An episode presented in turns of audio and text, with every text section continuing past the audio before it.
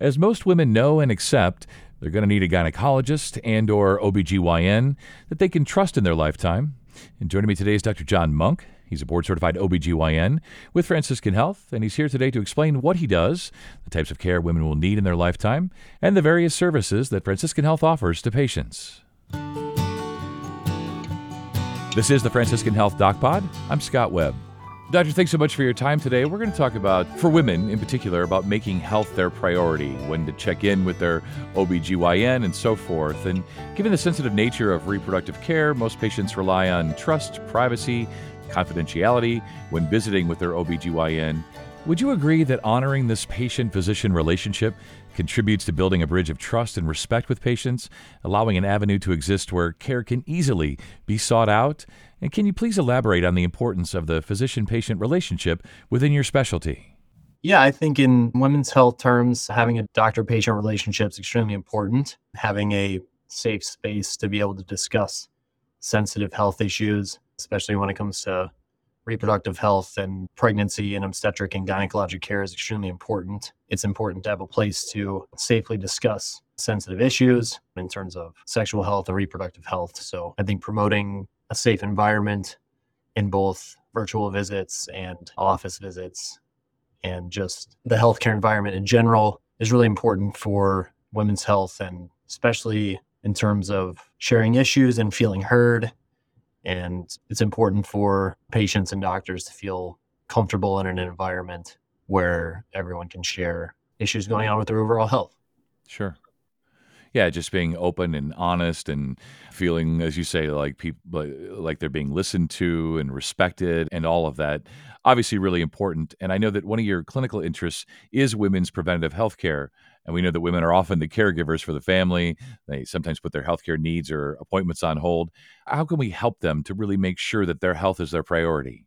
I think we all are living extremely busy lives connected with juggling jobs and raising children and prioritizing our schedules and all the many activities we have going on throughout our daily lives.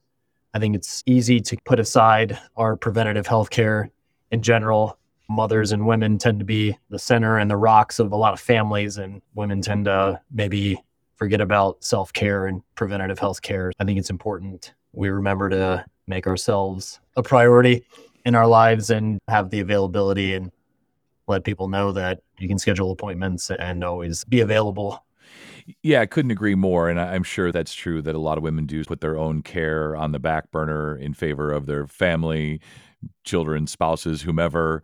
Uh, and as far as reproductive, women's reproductive health goes, maybe you can explain the importance of having an OBGYN for their entire lifespan and the importance of keeping those regular appointments.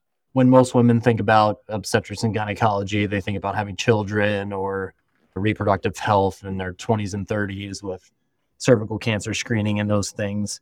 But having established care throughout a woman's health span in general is important not just when they're young and having children, but things tend to change in women's 30s, 40s, and 50s. Things that become important like menstrual health, breast cancer, colon cancer screening, cardiovascular risk, and lab evaluations as women get older, menopause issues. So there are many women's health issues that change over time, not just having children and reproductive health and women's young ages, but also as they get older. Yeah, right. Like when we hear OBGYN, right, we think babies, of course, but there's so much more that you all do and so many other reasons why women, good reasons why they should continue to see you for their entire lifespan, of course. And if we go back and rewind the clock a little bit here, let's talk about the age that it's recommended that a woman start visiting a gynecologist for those routine exams, routine care, and their reproductive systems.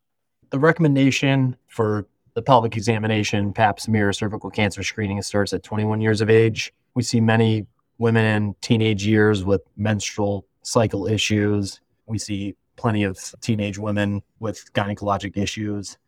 And then, really, the recommendation is routine annual examination with a women's health expert in most years of adulthood. Most insurance coverages cover once yearly, like women's health examination, and that can be performed by an OBGYN or we have many midwives in our hospital system, nurse practitioners, and even a lot of family medicine doctors perform the well woman annual examination. So I think our hospital system has lots of access to care, and it's mostly important just to have someone to come back to over time. Yeah, and wondering is there a difference between a gynecologist and an OBGYN? Is that just a matter of semantics or is there an actual difference between the two? There are differences between the different specialties of women health. For example, most midwives take care of pregnancy and babies. A lot of nurse practitioners just perform like well women visits. The difference between an OBGYN and a gynecologist, uh, OBGYNs focus on pregnancy and women's preventative health and specific gynecologists usually focus more on menstrual cycle issues and uterus problems and menopause. So, more of the non pregnancy gynecology related issues.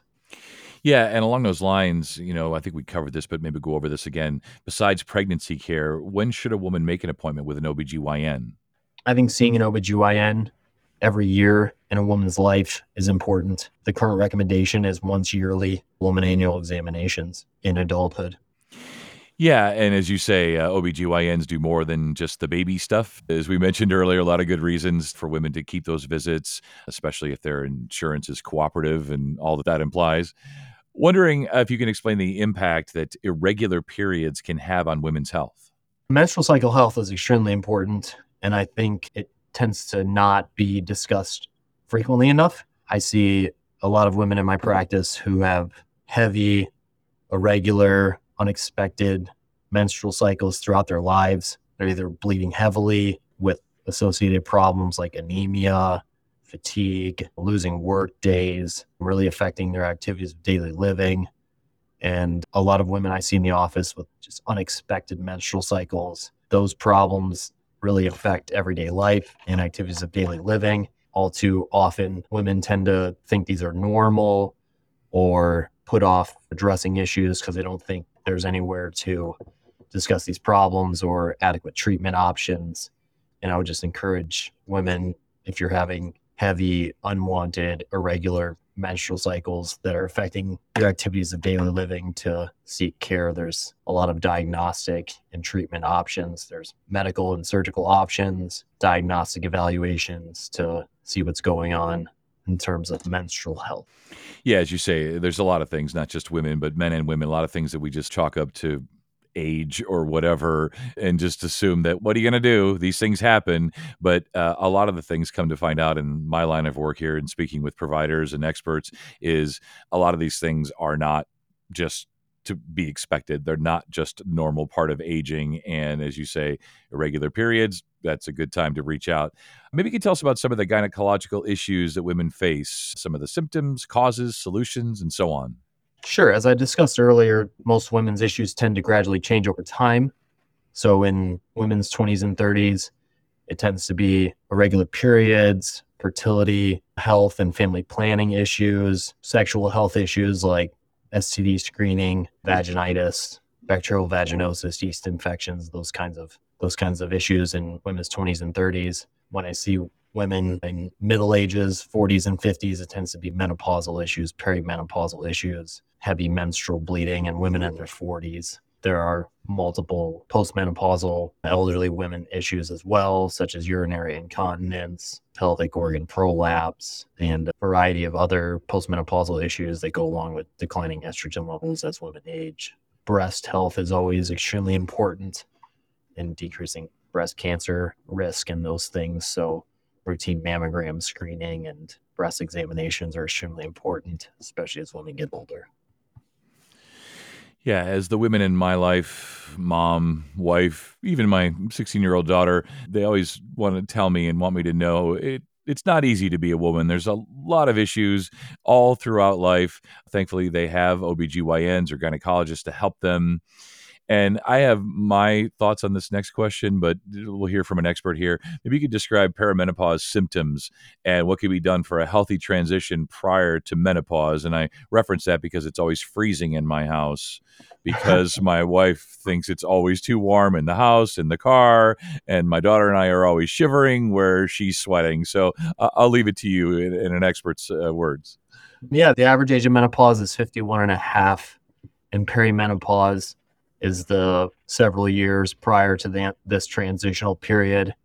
And the symptoms hallmarked, as you stated, are hot flashes, night sweats, mood swings, dryness. There's a multiple constellation of symptoms that can bother women throughout perimenopausal period. For most women, it's a normal transition, you know, a period of one to two years where they get some hot flashes and and then they slowly resolve over time. But about 50% of women have significant debilitating menopause symptoms that don't resolve over time. There's lots of treatment options for perimenopause symptoms. There's lifestyle modifications, and there are some good herbal and soy supplementations that can help mitigate symptoms. Recently, multiple good prescription medications for menopause symptoms, including non hormonal and hormonal treatment options. Menopause definitely affects quality of life and can sometimes be quite debilitating. So I'd encourage women who it's really affecting relationships and quality of life to seek some consultation to discuss options that can improve their lives. Yeah, and hopefully some of those options uh, work for folks. Uh, in my home, we just basically turn the heat off in the winter, and everybody everybody just has to deal with it. But you are so right; it really has affected my my wife's quality of life, and so we try to find a happy middle ground somewhere 68 69 where we're not quite freezing but we're close to it. Doctor this has been great today. Just want to give you a chance as we wrap up your final thoughts takeaways whether it's your clinical interests or what you just do on a daily basis in the office and how you can help folks how you can help women Thanks for having me today. I appreciate you taking the time to speak with me. Yeah, I spend most of my days hanging out with patients and discussing their everyday lives and clinical problems and a lot of what we do at Franciscan is counseling patients about what's going on in their lives and what kind of treatment options are available for patients to try to optimize their health and improve their quality of life. And I'd encourage anybody who isn't getting routine care if you if they need an annual examination or having problems in their female health life to look us up and schedule an appointment. And we have a lot of midwives and family medicine doctors and nurse practitioners and OBGYNs on our medical staff to give us a call and let us know what's going on. And hopefully we can help you have a better life here. Yeah, yeah, that sounds good. And for more information, visit franciscanhealth.org and search when it's time to see a gynecologist. Doctor, thanks so much for your time. You stay well. Thank you, sir. And if you found this podcast helpful, please share it on your social channels and be sure to check out the full podcast library for additional topics of interest. This is the Franciscan Health Doc Pod. I'm Scott Webb. Stay well, and we'll talk again next time.